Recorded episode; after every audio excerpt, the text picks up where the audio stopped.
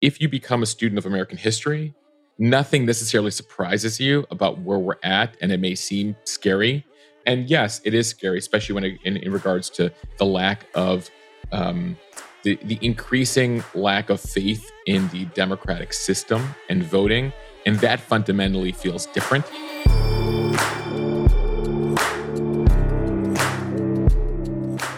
Hello, my friends. Welcome to each and every one of you. I'm Nick Laparra, and this is the Let's Give a Damn podcast, the show you listen to when you want to hear from people who are giving a damn and making the world a much better place in so many unique and meaningful ways. Thank you for hitting play. Thank you for showing up this week. And most of all, thank you for joining us on this journey toward leaving the planet much better than we found it. Friends, this week's episode is fantastic. I asked Mosheh Oinounou to join me on the podcast this week to help us navigate all things news and media. Who to trust, how to navigate the 24 hour news cycle, fact versus fiction, the difference between misinformation and disinformation, the utter importance of a free press, and so much more.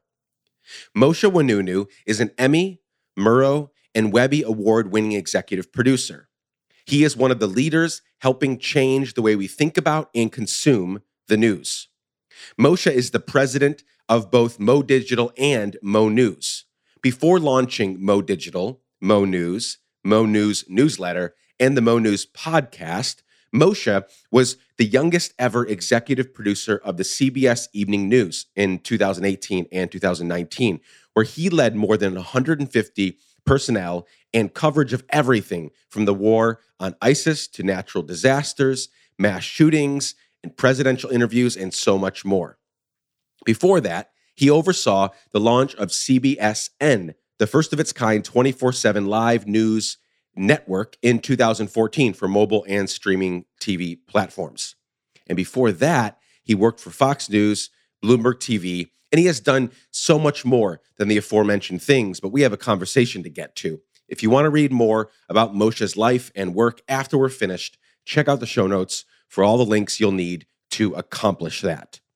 Now, before we dive into this conversation, a quick reminder, as always, that you can email me at hello at let'sgiveadamn.com to ask questions, recommend future guests, tell me how much you love or hate the show. Anything goes. I just love hearing from you. And now, let's get right into my conversation with the brilliant Mosheh Oinounou. Let's go.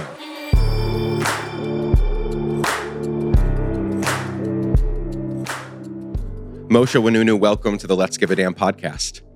Nick, it is great to be with you. Thank you so much for doing this. People don't know. I just asked you the other day.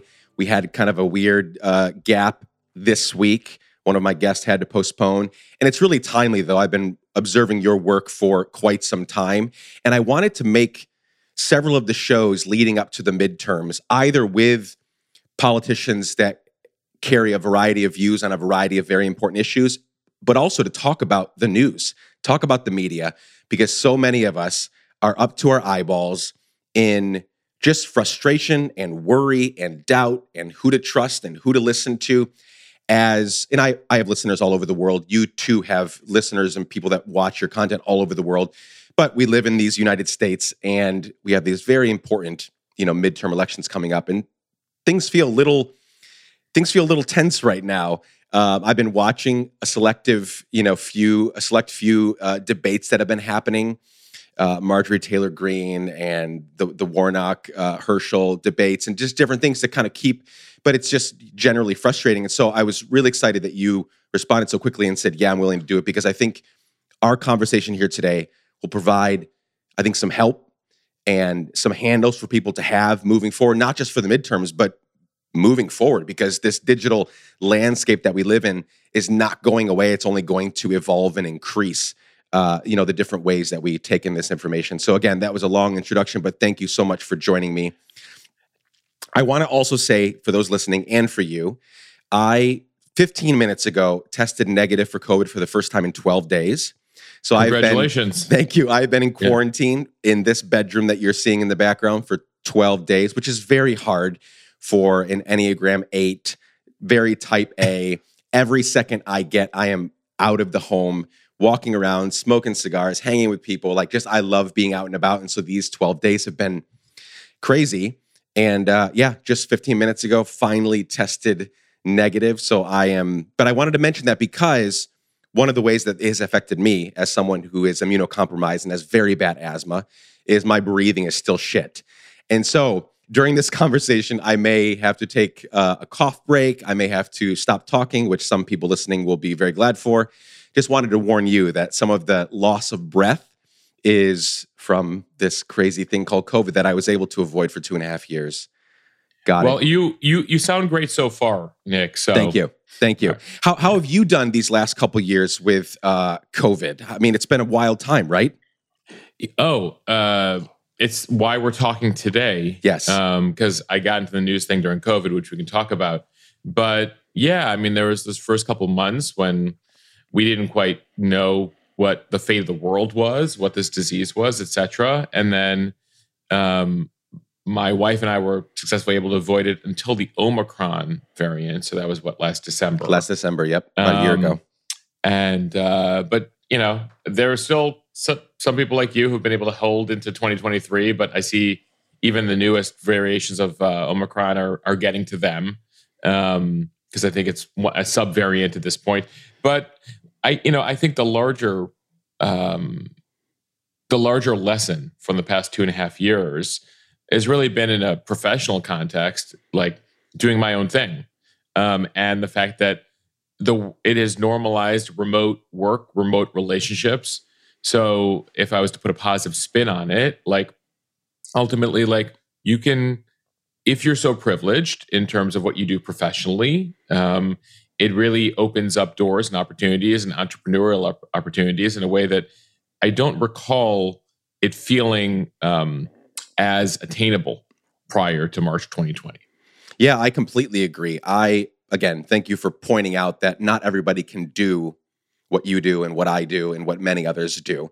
Right. Uh, but for those of us that have been able to swing it and that have the entrepreneurial chops and the kind of mm-hmm. go getter kind of nature about us, yeah, I think one of the positive things has been the the the innovation and the imagination that has kind of run wild and like, hey, we've got all these amazing tools. I mean, I hated like pre, I still hate, I still dislike them, but I hated anytime someone would say, let's get on a video call. I mean, I literally so many times would hop on a plane at my own expense to fly somewhere to have a two hour meeting because I valued so much that face to face. And I still value that face to face. And I think there's still merit to face to face. I, there, you know, I, I, I don't think it could be fully replicated by no matter how many Zooms you have. 100%. But yeah. we are much more comfortable in this setting. I mean, relationships have been built, deals have been made, uh, partnerships have been solidified through video, where before that would have just been an uncomfortable sort of setting. And so, very glad for, yes, that. But hopefully, we continue to crawl our way out of this this horrid pandemic that um, yeah continues to plague so many people um, mm-hmm. okay before we talk about your current work and before we talk about the news media landscape i want to spend a couple minutes figuring out where you came from the kinds of people places and things that made you because you're doing really incredible work we'll get into what i believe is the truth that you are one of the people one of those leading us into a, a newer better way of consuming the news. You're not the only one, but you are doing it really, really, really well. And so, but that just doesn't happen by accident. That is a lot of things. It's it's your own talent that you were born with. It's your own skill set that you developed, but also the people, places, and things shape us. So, give us a few minutes of context for where you came from, who influenced you, what were the circumstances that kind of made you this curious, articulate uh, uh, storyteller. Well, I appreciate the compliment, Nick. Uh, I, I, I hope my story and I hope this podcast will live up to your introduction. Um, it will. So so the uh, background on me, um, literally my my I grew up in the Chicago area, in the Chicago suburbs. My father is originally from Morocco, from Marrakesh, Morocco. Uh, was an immigrant, um, cabinet maker. Uh, so I grew up in his cabinet shop. Uh, my mom and my fa- my mom and my dad worked together. It was a family business she handled the the bookkeeping um, and kind of the front end office. My dad handled the building of the furniture. Had some folks who worked with him, and so that's like doing custom kitchens and libraries for people and some commercial stuff. And so really what I saw growing up is, you know, growing up in my dad's shop, you know, seeing working with guys who did flooring and painters and drywall and electricians and plumbers.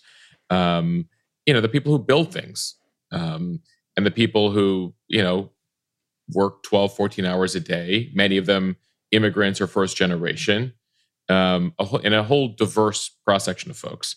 Um, and then my dad got into automotive sales, uh, sorry, automotive uh, wholesale parts uh, for cars. And so I do like delivery runs with him, um, delivering to the. And it's funny in Chicago, you have like the Polish automotive shops, and then you have the Jamaican mechanic shops, and then you have the Russian mechanic shops, and you're going literally down one road, Milwaukee Road, and it's like all of them every couple minutes. And so and then my mom on weekends would work uh, at a hospital doing medical records. So for me, all I witnessed as a child was, you know, you you work two four seven um, to make ends meet. Um, you don't complain. You appreciate the basics. Uh, you know that you have a roof over your head and you have food, and that education is the key.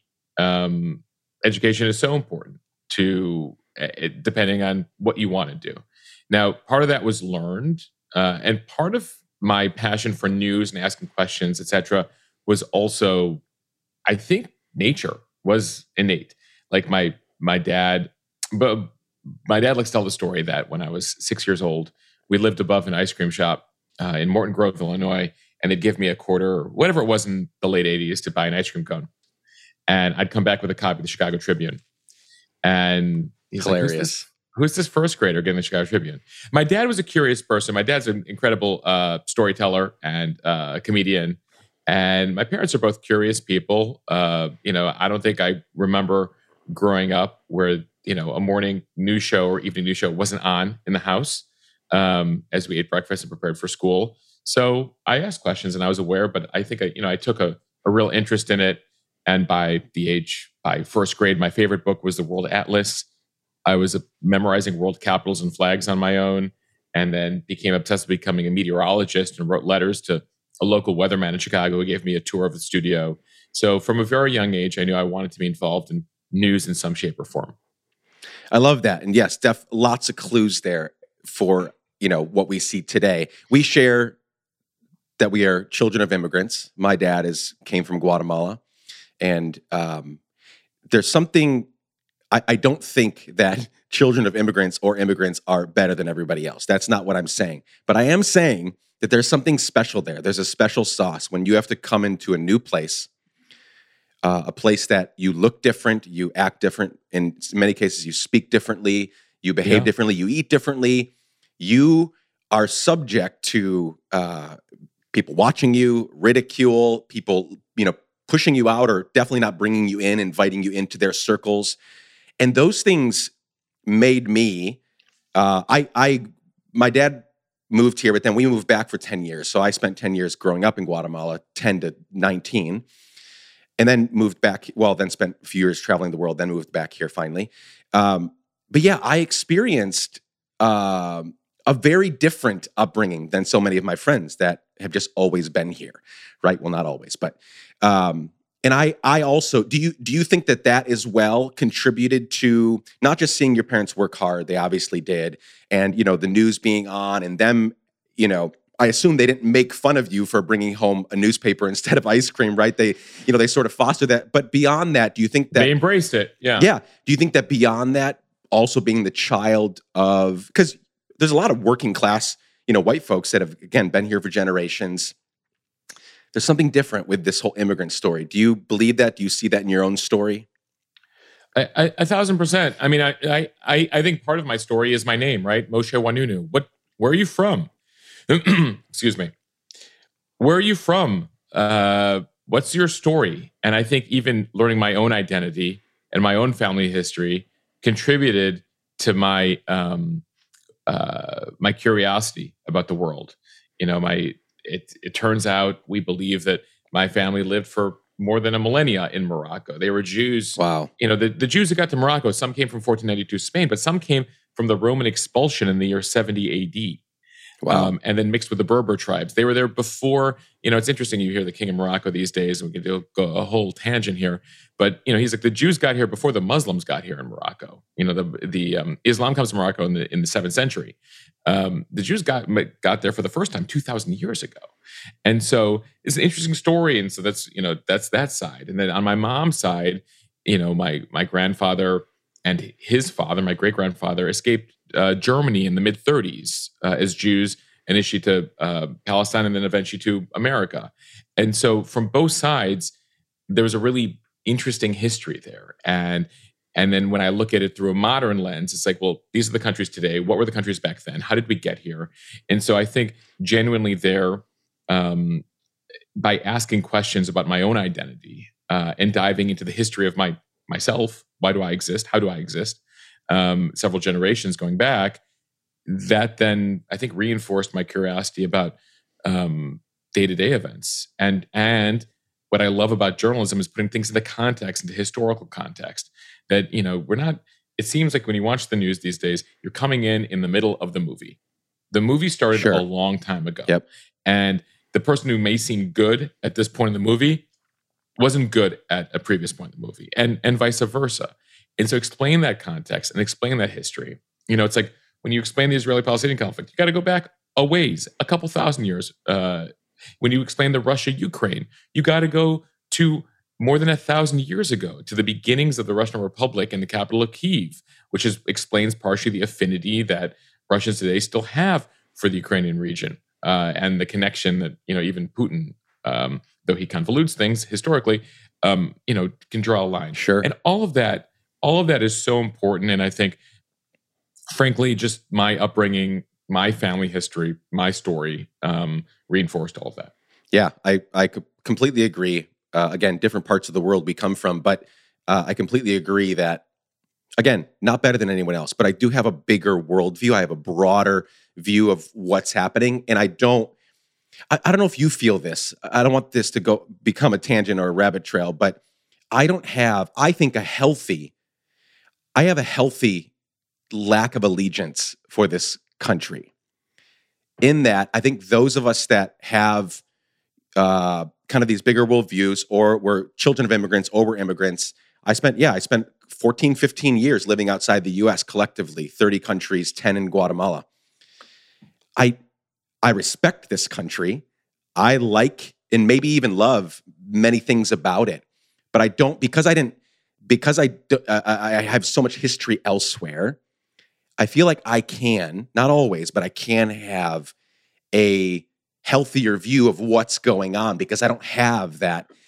Like it's been, I, I can't remember the last time I ever, it's frankly, it's really weird to stand for the Pledge of Allegiance and to salute a flag. Like I, I have never done that as far as I know. Maybe I did when I was younger, but I still love it and live here and I'm not leaving as far as I know. I want this country to be better. I want this country to be what I think in so many ways that it's, it's always aspired to be. Do you feel that as well? This kind of like, I don't know, maybe it's not, maybe it's not lack of allegiance. I don't know what it is. I don't know what to call it. I well, I mean, I'll I'll I'll just say up front that you know I I love this country. I I, I wouldn't say I feel a lack of allegiance. I I don't think there's any other place um, I would rather live, Nick, Mm. than than America. I just think that looking around the world, seeing what takes place there, yes, this country has lots of flaws. Yes, this country has a very complicated uh, and at parts really rough history.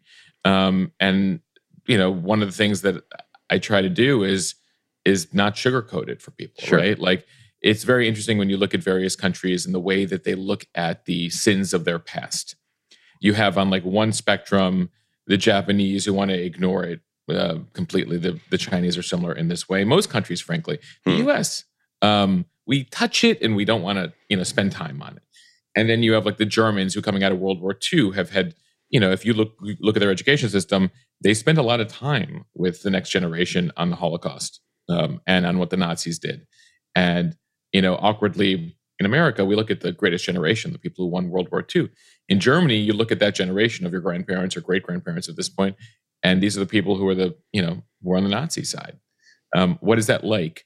And so, you know, with all that said, yes, America has its flaws. I, I mean, I remember growing up, I stood for the Pledge of Allegiance. It was, uh, you know, it was is what you did. You had the flag, Mm-hmm. So the Pledge of Allegiance. I mean, I remember doing it first grade, second grade, third grade. I think through middle school they had us do it um, outside Chicago. Um, and so I love this country.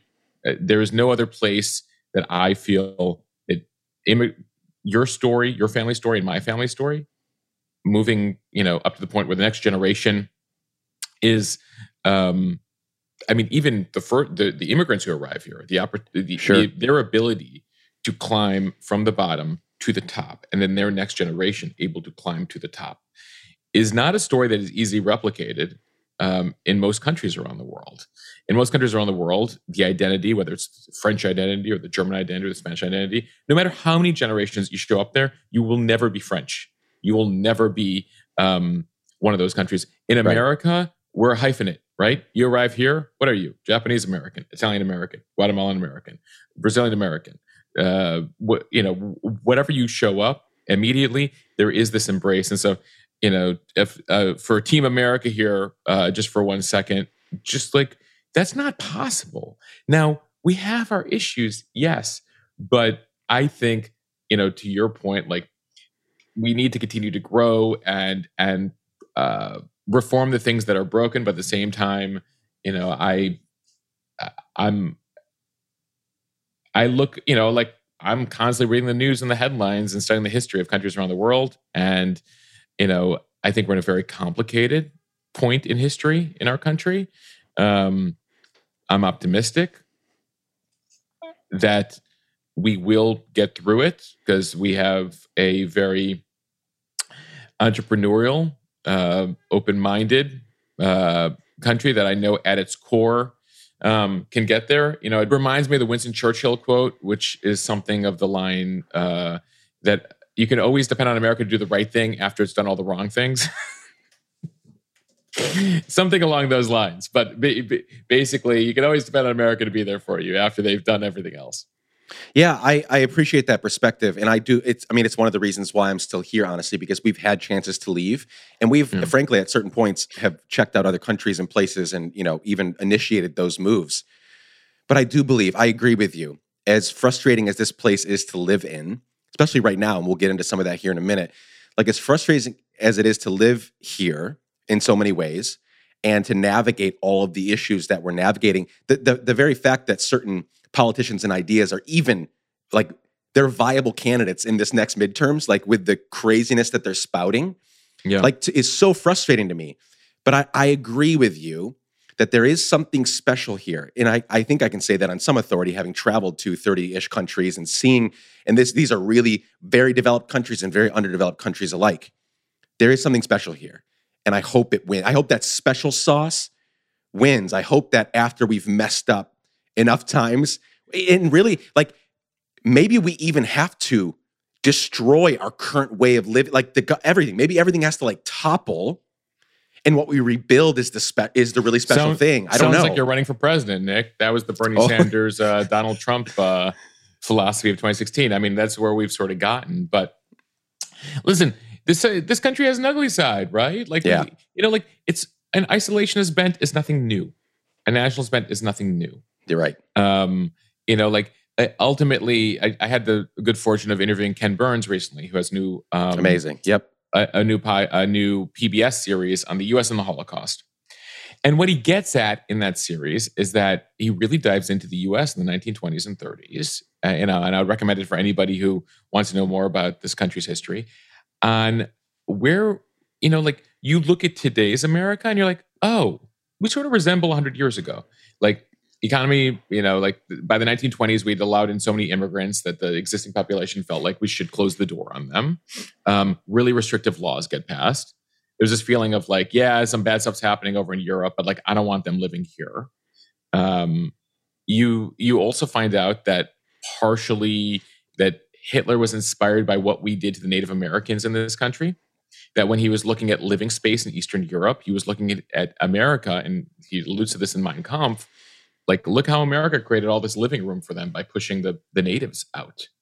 And so when Amer- when American diplomats in the 1930s were um, going after Germans, being like, "What are you doing to the Jews? What are these laws?" He'd be like, "What do you do to the Native Americans? And what are your laws in the South in Mississippi in regards to blacks?"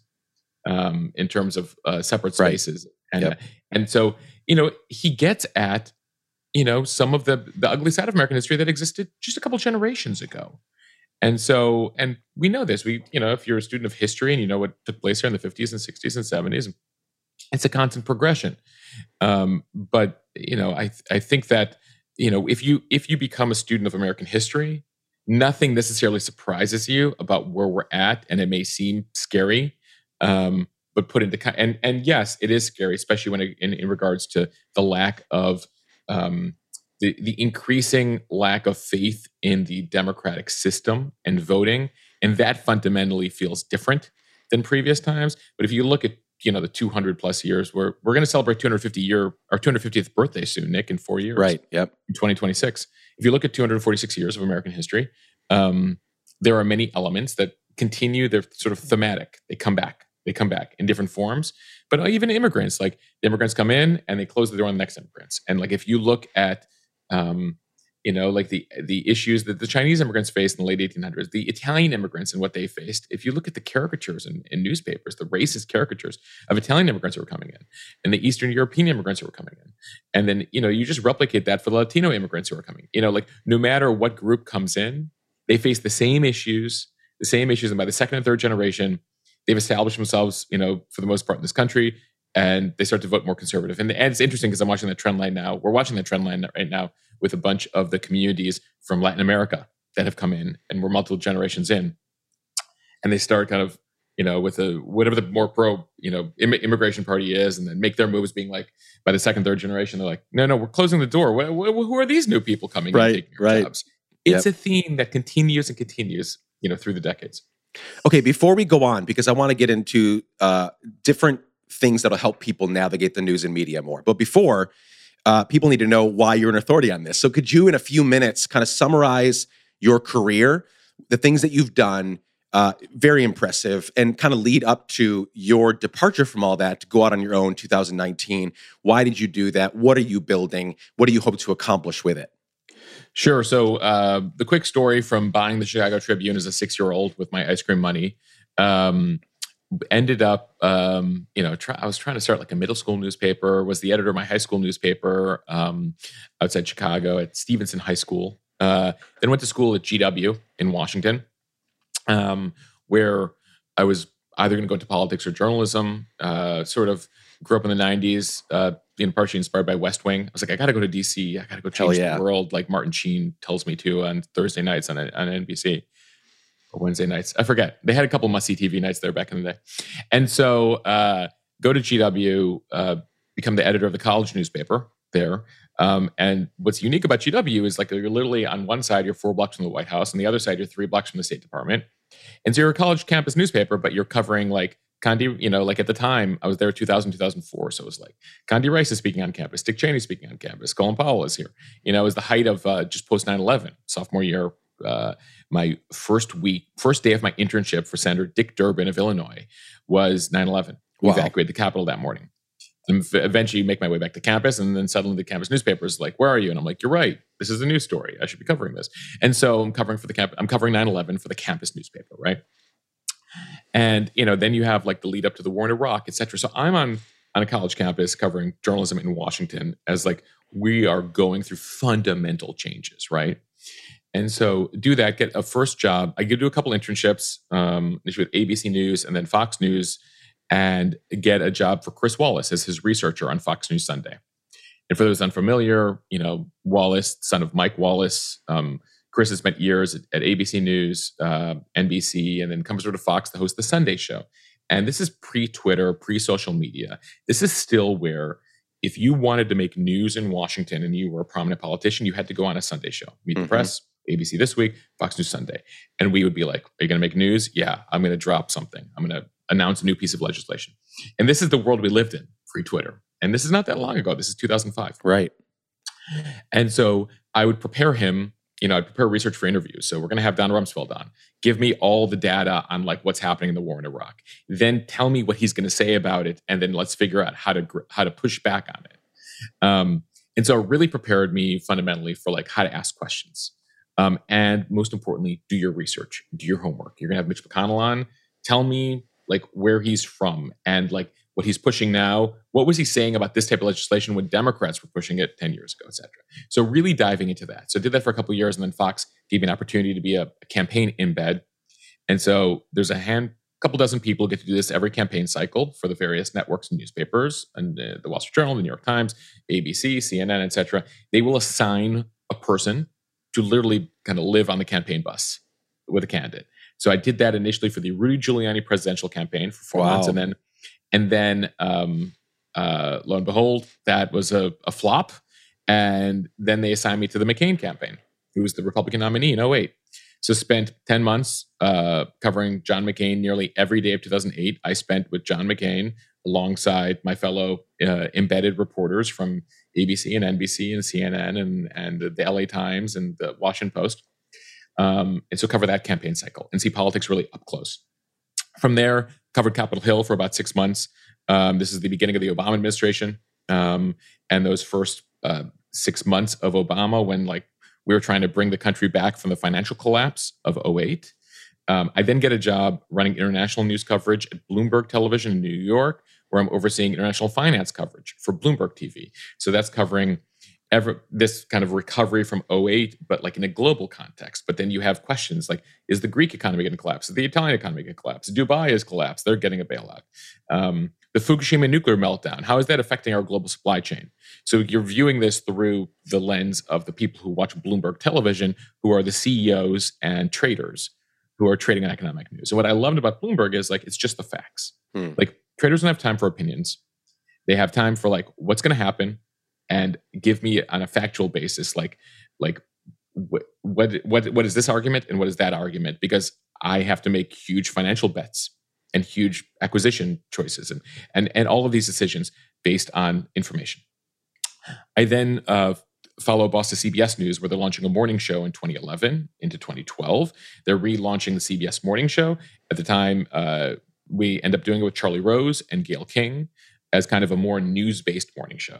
And they send me back to Washington to oversee DC coverage for the morning show. So that's you know ensuring CBS News network coverage for the morning from the White House, Capitol Hill, CIA, you know Justice Department, State Department, uh, etc.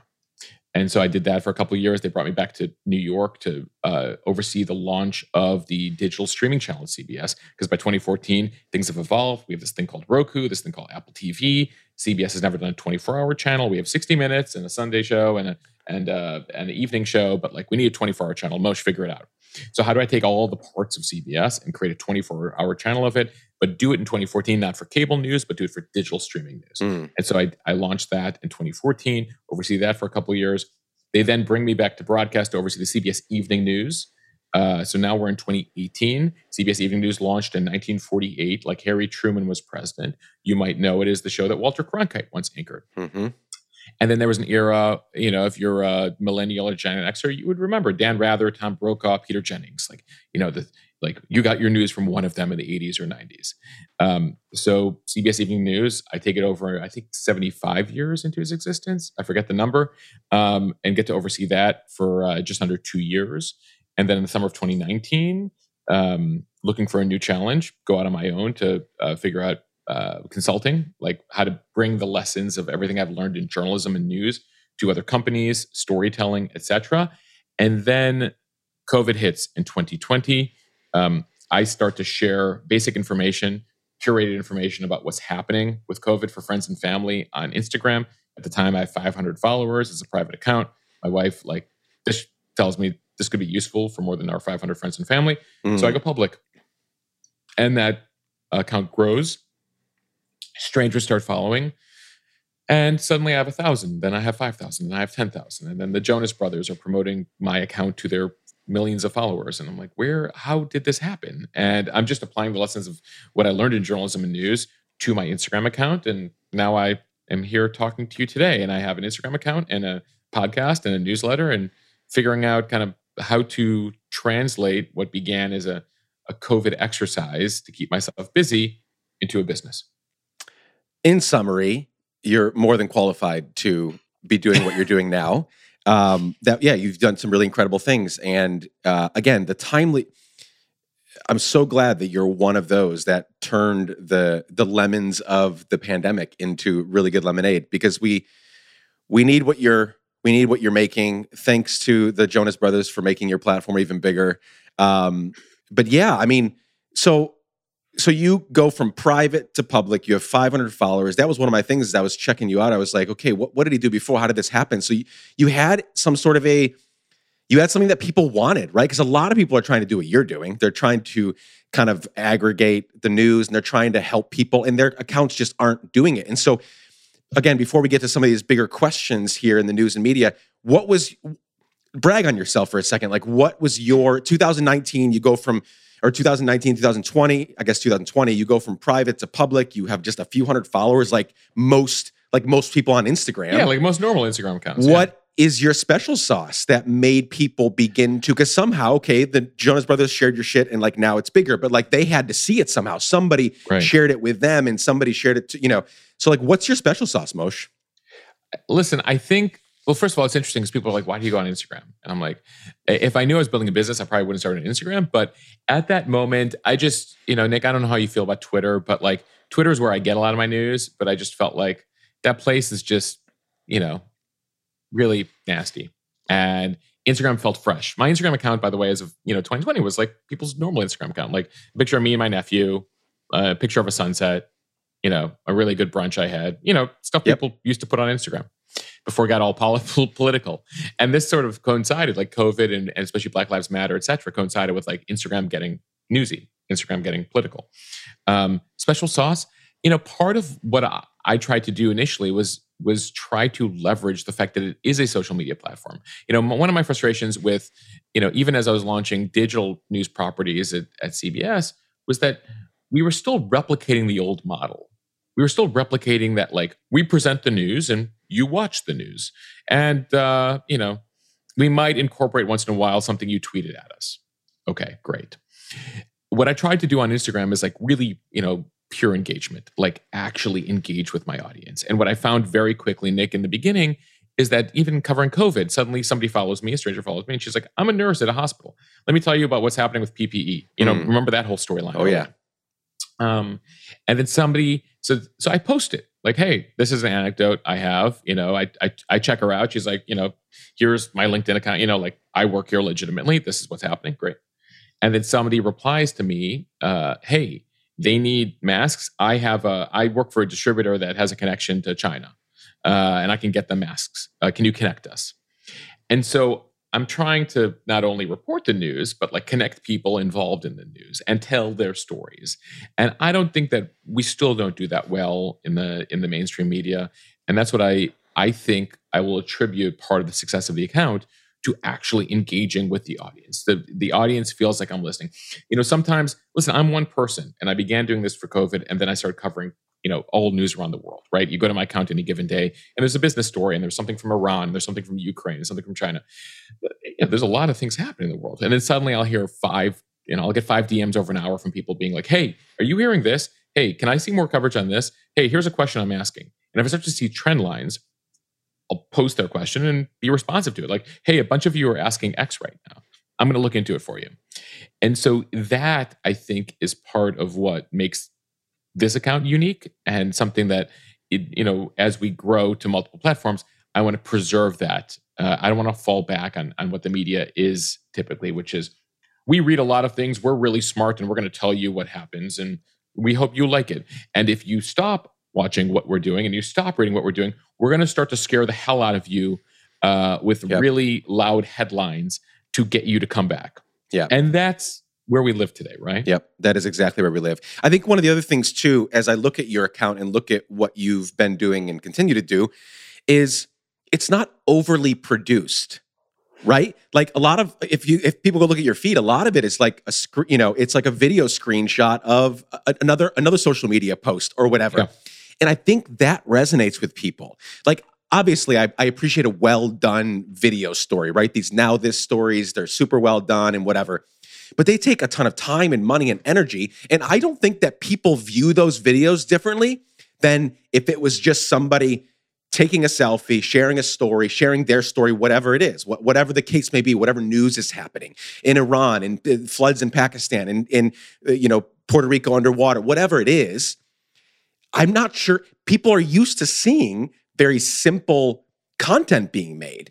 I mean, I does that make sense? Like, does does that? I, I, a thousand percent. I think people get skeptical when things are overly slick and produced. Yeah. I mean, it's interesting because you know whether you're talking about major media companies or you're talking about major you know corporations doing their advertising, they're used to very high production standards, very slick production standards. But we've reached an era here where what resonates with people, and by the way, there's data to back this up, that uh, people just want authenticity right? Like yep. it's a green screen. I mean, you see a lot of videos now of green screen being like, hey, this is what's happening today. Like, let me tell you what's going on. Um, and, and then you have like, you know, probably like Procter and Gamble and like Pfizer and whatever, like trying to, they're like, I know that we have millions and millions of dollars to spend, but like, can we replicate that rawness? Um, and I think people want to have a conversation. They don't want to be spoken down to. They don't want to, you know, they they they don't want to feel like someone's trying to sell them a bill of goods when something's really slick and that now there's still a place for like really high production quality absolutely but i think when it comes to presenting information you know and part of this by the way nick is because like i'm not a talented graphic designer here right. like you know like yeah. that's very evident um, from my account but i i try to um, prioritize speed um, and brevity um, over production quality sometimes um, and you know i'm i'm i'm glad that that resonates because it, by the way it's those are my core skills. Yeah. No that's great. Okay in the time we have left let's talk about a few different uh, aspects of media and news so that we can help people not just in the upcoming 2022 midterms here in the us not the upcoming 2024 uh, you know presidential election which is bound to be a doozy but just like every day like the stories we hear. So you you write in your in your instagram you know bio area, you point out verified sources. And if people get into your content, they know that facts, like like getting the facts, you even mentioned it when you're talking to this nurse right at the PPE era and the begin like you went you went to check out. You didn't just take this person as well-meaning as they may be at their word. I'm a nurse, I do this, I do that because a lot of people to get their agenda, their point across, their point made, they might say those things and then again then a mis or disinformation story gets spread. So you go to check out the as simple as going to check out their linkedin see like can i verify what they're saying is true? But the problem right now is that you can't just say not you i'm saying in general we can't just say i am a fact-based journalist storyteller because the right is saying they have the facts the left is saying sure. they have the facts the middle saying they have the facts. Those that don't associate with any party are saying they have the facts we i mean i literally as i was as i was thinking about our conversation coming up and i watched a couple of the debates over the weekend both sides are saying they have the facts right uh, uh, uh, um, you have you have one candidate looking at the other candidate saying you have said on the record before that you are a police officer and that you've worked with the police and then the mm-hmm. other guy pulls out a an honorary badge, one that means nothing other than we appreciate your work and you know we like you, right? And you have yeah. this, and there, and he's saying, "Nope, I am. I've worked with this." And you have this weird thing happen again. Not that that hasn't happened before; it's probably always been a thing. But right now, because we have this immediacy of social media and this immediacy of seeing everything in real time, every single day we have two or more people saying, I'm the fact based person here. No, I'm the one that has the facts. And they go back and forth. So help us in this 24 hour news cycle um, how do we get better at identifying, at, but not just better, but quicker so that we don't spread bullshit? How do we get better at recognizing the facts? Well, first of all, I would say that if you see a headline or see a story that immediately reinforces a worldview um, or uh, feels like it goes against everything you stand for, Mm. The truth is probably it's probably overplayed in some way, mm. or it mm. might be missing context. And this is what I I'll I'll do sessions for uh, uh, kids in school, grade school, middle school, high school, uh, college students, etc., and say before you hit that share button, or before you comment, or before you like something, take a moment. Take a moment to say, "Wow, that headline seems a little interesting." Um, or this headline I love or this headline I hate. Um, Google News the headline, Google News keywords in that story, and just look very quickly at kind of, you know, Google News for the most part has some reliable stuff. I, I don't love the way that they're allowing some of the content in that it comes from very unverified places. Sure. But you take a look and and and what's the taste of the headlines um, from you know a dozen places? It takes a quick scroll, and yes, that's a little extra effort, but it does prevent the immediate spread of misinformation. You know, how many times have you heard from people like, "Well, you know, why did you share that?" Like that turned out to be. It felt true. It felt true. It felt right. It made me feel so. It's almost like taking a pause on your emotions. Wait, how did this story make me feel? Let me let me check into this further. Um, you know, debates as you're describing are typically an hour, hour and a half, sometimes two hour debates. When I, as a reporter, was covering debates and still am, you got to pick headlines from a debate. A lot takes place at a debate. Hmm. So the media will jump on a headline here or a dramatic moment there. Um, and so you'll search the debate, and there, there's probably a good half dozen to a dozen storylines come from the debate. Um, they might have discussed an issue that really resonated with you, but the issue that often gets covered is probably the most controversial thing, or the you know uh, the loudest moment, literally, um, of the debate. And so that's important. Uh, there was a couple of resources out there that um, I suggest people turn to. Um, one and and one, both of them help you understand the perspective of the organizations. One is called AllSides Media, and you can mm. go there, and they have a chart that shows you bluest to blue, rightest, uh, reddest to red uh, for uh, media entities. Like, does this do these stories tend to lean left? Do these stories tend to lean right? Do they tend to put more of the Democratic viewpoint? Do they put more of the conservative viewpoint? That's one, and that's just an X scale, right, left to right. Then there's another uh, organization called Ad Fontes, A D F O N T E S and they have a media bias chart that has an X and a Y.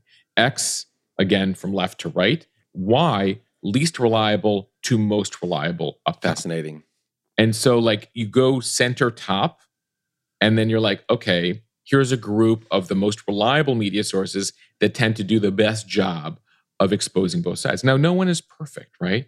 Like, and the same thing I'll tell people, like, in the same way that no um, you know if you you look at a group of uh, you know you hire a plumber you could have a great plumber you could have a bad plumber you could have a great teacher you could have a bad teacher you could have a great journalist you could have a bad journalist but mm-hmm. it turns out that people in this day and age find some bad journalism and they're like oh the whole organization is terrible or all of journalism is bad I have to tell you that, like any other person, like there's a bad cab driver who makes you nauseous the end of the cab ride here in New York City, and then you have good cab drivers. Um, and I would say that that applies to every profession out there. You get a second opinion when you go to the doctor and you get a diagnosis or you learn something. You get a second opinion. When you learn a piece of information, go get a second opinion. Go get perspective. And ultimately, you see a few headlines out there, the truth probably starts to be there. Now, there are times, yes, where the media glams onto something and misses something, and there are signs of bias. We could certainly talk about various stories there. But I think that they, those are a couple of rules of thumb people need to use, especially when it comes to politics. That's super helpful. The my takeaway there is slow down. Yes, slow down, everyone. Don't feel the need to have to be the first one to tweet about something, to share it on Facebook, to share it on Instagram. What do you win? I, I guess you Nothing. win points, retweet points, cloud. Sure, maybe? sure. I mean, I yeah. think we, I think we share things, and I, I've been, I've been guilty of this. I want to share something the quickest, so that I'm the first one that people see tweet about this or share about it, so they will share mine, not theirs. Right? We're all trying to, you know, we're all trying to build our platforms and do our thing well, right? Yeah. But that is again, that might work sometimes. But if we're the quickest to do it, I mean, I love that. I love and hate that feature on Twitter, right? Where if there's an article attached and you're about to retweet it, it says, and, and it knows you didn't click on it. Do you want to read this article first? Yeah. At first, when that first came out, I was like, genius. And I would go read the article. And now I would say six out of ten, seven out of 10 times when that pops up, because I've already made my mind up about what it is I want to share and what I want to say about it, mm-hmm. I will just click right past ignore, post the damn thing. Like I want you to post this. I'm I'm in charge here. Post this thing. And so, yeah, just slowing down and recognizing that we have these resources out there. Ad Fontes, AllSides Media, we'll put those in the show notes. Um, we have these resources that can help us see, okay, if I just pause go and see who's sharing this, why they're sharing it, what their headlines are, what the s- subtitles are, who's writing it, right? Because we even know that there are some journalists that are more. I saw this, like, this is this is wild. This is something that is happening now. I guess the the did you see the Salt Lake Tribune? They posted uh, last evening or this morning, and they posted a piece. It was clearly an opinion piece, but it was Mike Lee talking Yes. about Mike Lee, right? Yeah. And so we've got all these weird things happening where nowhere in the title, except for the very end, it says Mike Lee ads or something. You think it's somebody talking about Mike Lee. You think it's an endorsement of Mike Lee. And then you see that it's just a it's a piece of Mike Lee talking about Mike Lee and how great of a conservative and consistent of a conservative he is. So we have to slow down. And also, this is something that I want to ask you about facts. We already talked about facts, but facts in that a fact isn't always black and white, right? Like there's nuance and there's context, right? We see a headline: a hundred people are arrested at a Black Lives Matter rally. Mhm. There's so much context there that is needed before we start screaming about the cops or the people or the people that were quote unquote rioting, right? Who, who what, what, how was the first arrest made? Was, was there violence? Who provoked it? You know what I'm saying? Like, why, why is this thing? We need to ask a hundred questions before we land context ourselves. Context matters. You know like i my my uh, one of my parents friends growing up used to love to tell people this was a joke he did at dinner parties all the time like you know i finished second in my class. People like oh that's impressive. And he's like there were two people in the class. Right. i say that to mean like when you say 100 people arrested right like how many people were at the rally who was arrested? Right. what position did they have? Was there a conflict before? You know like the, that's where like again before you retweet the headline or reshare the headline what is the context of what's going on? You know it was interesting. I was looking at um i was like scrolling through twitter yesterday and somebody was you know taking issue with it i think the daily beast which does some good coverage but the daily beast had a headline about how this could be the worst variant of covid yet. Then somebody took the time to look up that in the last six months the Daily Beast has done nearly a dozen stories about every subvariant with extremely over the top headlines about how this could be the end of the world. I'm like, oh, okay, the good context. I think it was almost all the same author. Um, I probably shouldn't be getting my COVID coverage from this particular reporter. Sure. Um, at the same time, you know, like I covered January 6th, and conservatives will come to be like, well, what happened to all the looters at Black Lives Matter? And I was like, good question. What did happen to all those people? And I Googled around and I'm like, oh, actually, there's been do- hundreds of them put in prison. Here are an example of headlines from across the country of people, you know, this one set fire in Minneapolis. They're doing serving two years. This person was convicted in Oregon, et cetera. And they're like, oh my God, I, I didn't know about this. The national media has done a poor job of following up of what happened to the billions of dollars of damage uh, and destruction of property that took place um, two years ago, right? Um, and and but that context matters. And then suddenly, people who are like January 6th is just liberals going after whatever. It's like you know, and and this feeling of unfairness. Uh, well, actually, the first thing they turn to is like, well, what about those riots in the summer 2020? It's like, well, by the way, two completely different things, but let's look into them. What you know, has the judicial system, has the legal system um, adjudicated those? You know, is law enforcement following up on those? And it turns out, and then so now suddenly they feel slightly better about January 6th because, like, oh, like I feel like the when the other side did their thing too. And again, I'm not comparing, you know, apples to apples here. This is completely different situations, but it just like follow up is important, context is important, history is important, um, and and no matter what, statistically speaking, when you see polls about the midterms and you see various stories about the midterms, what's the margin of error? What's the history of this pollster? Um, when you see numbers about like a record number have registered to vote, well, what is that in context? Uh, in other midterm years, what is that in presidential years? And guess what? That's hard work, and so not all journalists do it. So unfortunately, you could read to the bottom of the story, which is what I tend to do, because sometimes the most interesting fact is buried between paragraph 17 Sure. and 27 right. which nobody gets to, Right. right? Because by then you have to register to, for the newspaper and you got to get a, a $1 a month subscription. And people are like, oh, I'll move on. And context is buried there. Key questions are buried there. And that's part of what I tried to elevate. Last question. I would love for many more hours with you. Maybe we'll get a chance to do this again. But last question for today is I kind of want to focus on what what's the future like in media in news, specifically in news? Because is is it more Mosheh's uh, starting their own platforms and and being and you know conducting themselves with integrity and patience and doing that hard work? Uh, because I, I don't see a world where you know the cbs's and the nbcs and the foxes like actually make it as we go like super digital and really in, in an era where anybody can make content really Yeah. well. Anybody can go viral if they hit the right nerve at the right time in the right demographic right? And so i don't see a world where they actually last. I could be wrong. And so you're going to have younger people right? It's no longer these old older you know sort of like uh, kind of figures that you mentioned, the Walter Cronkites, and like that, that do it all. You have younger people like you and many others. Uh, I, I saw you on Sharon McMahon, who was also on my podcast, on, on her podcast, and she did a tremendous job through the pandemic, really doing similar things to what you're doing. And these are younger faces, younger people, younger energy. What is the future of news and media?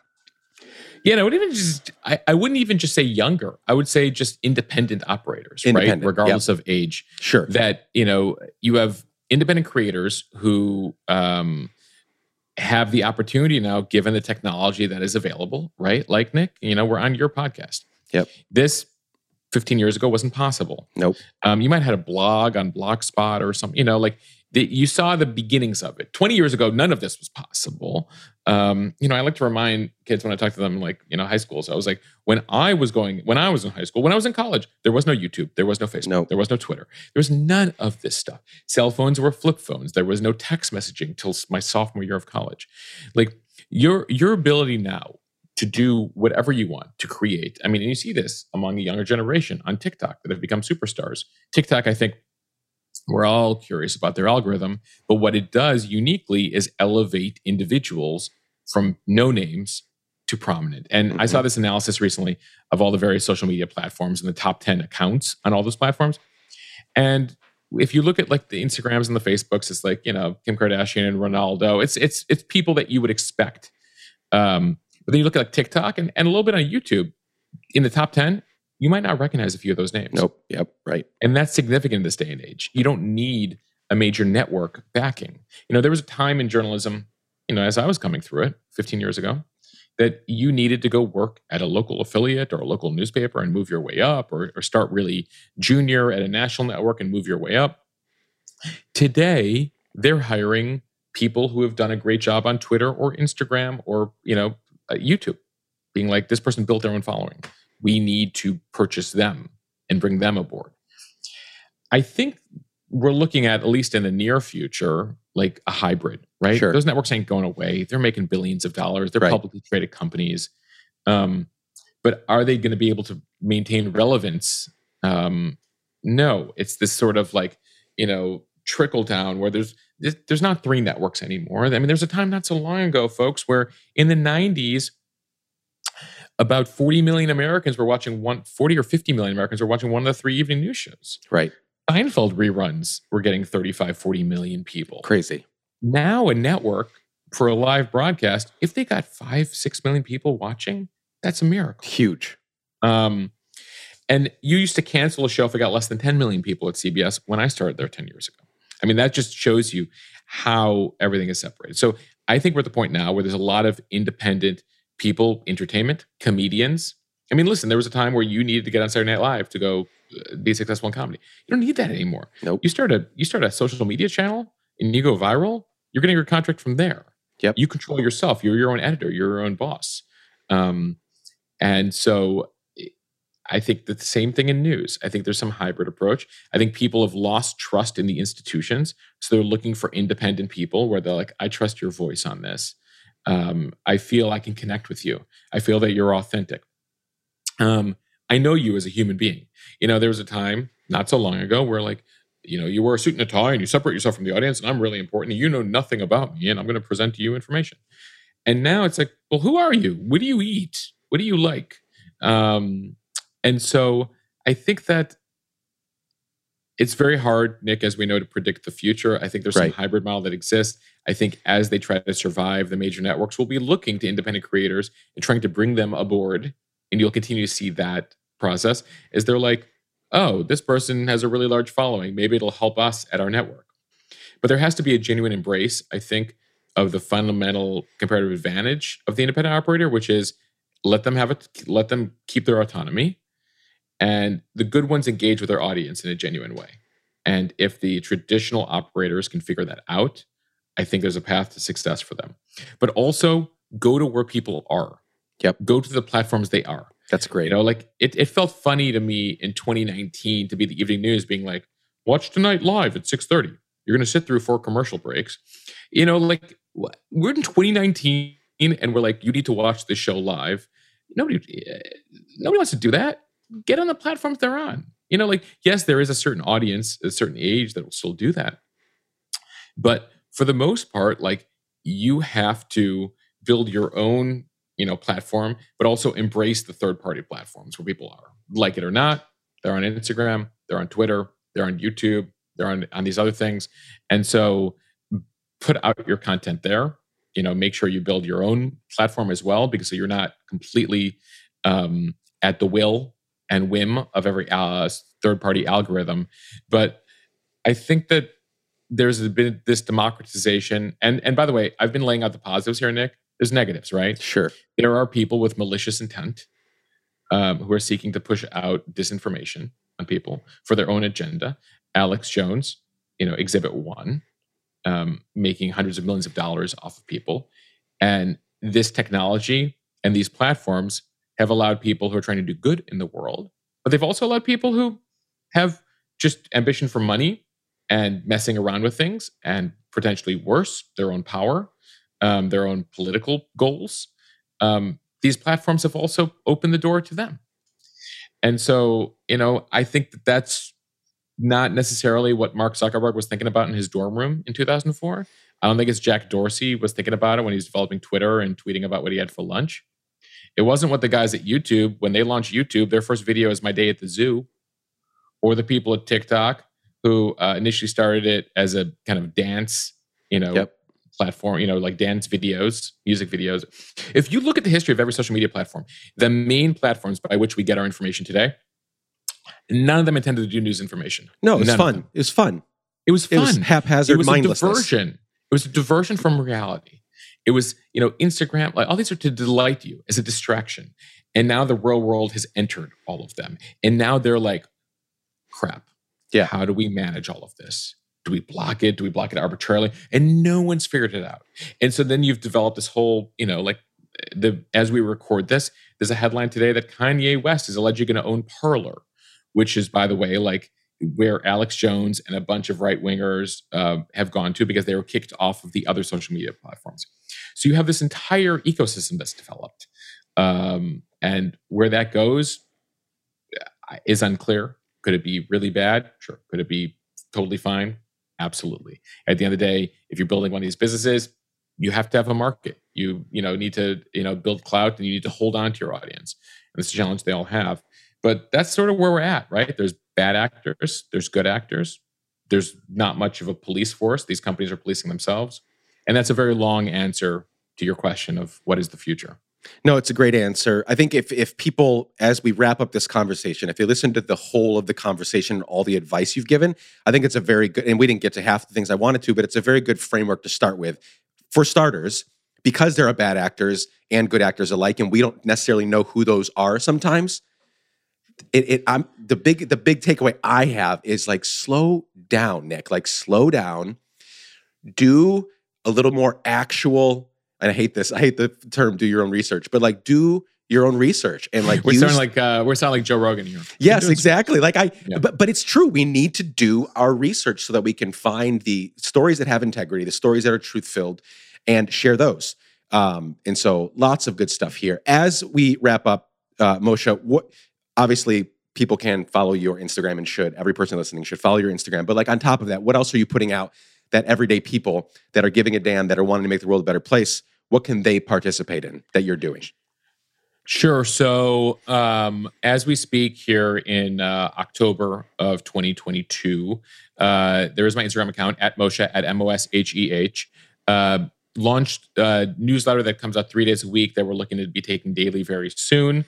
Um, and th- there's a link in there off of my um, off of my Instagram account, off the main page of my bio page of the Instagram account, but that's monews.bulletin.com. I'm doing a daily podcast.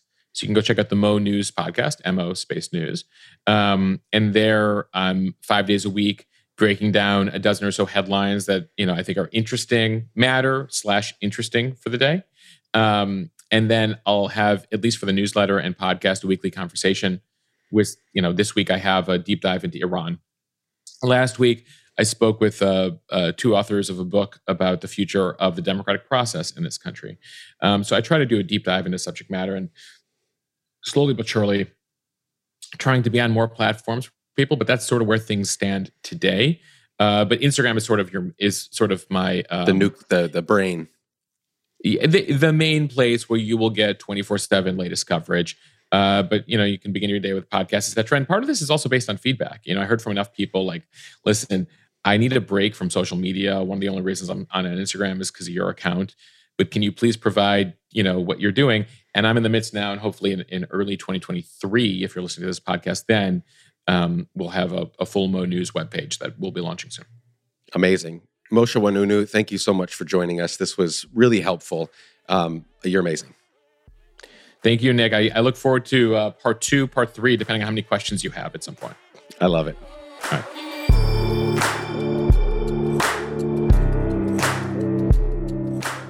Friends and damn givers, thank you so much for showing up and for spending some time with Mosheh and me this week.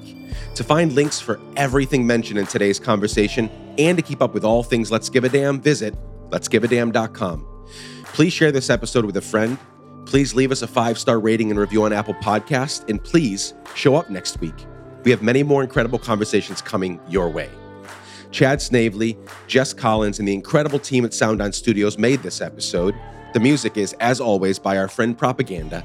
You can reach out to me anytime and for any reason at hello at letsgiveadamn.com. I love you all. Be safe. Keep giving a damn. Bye for now.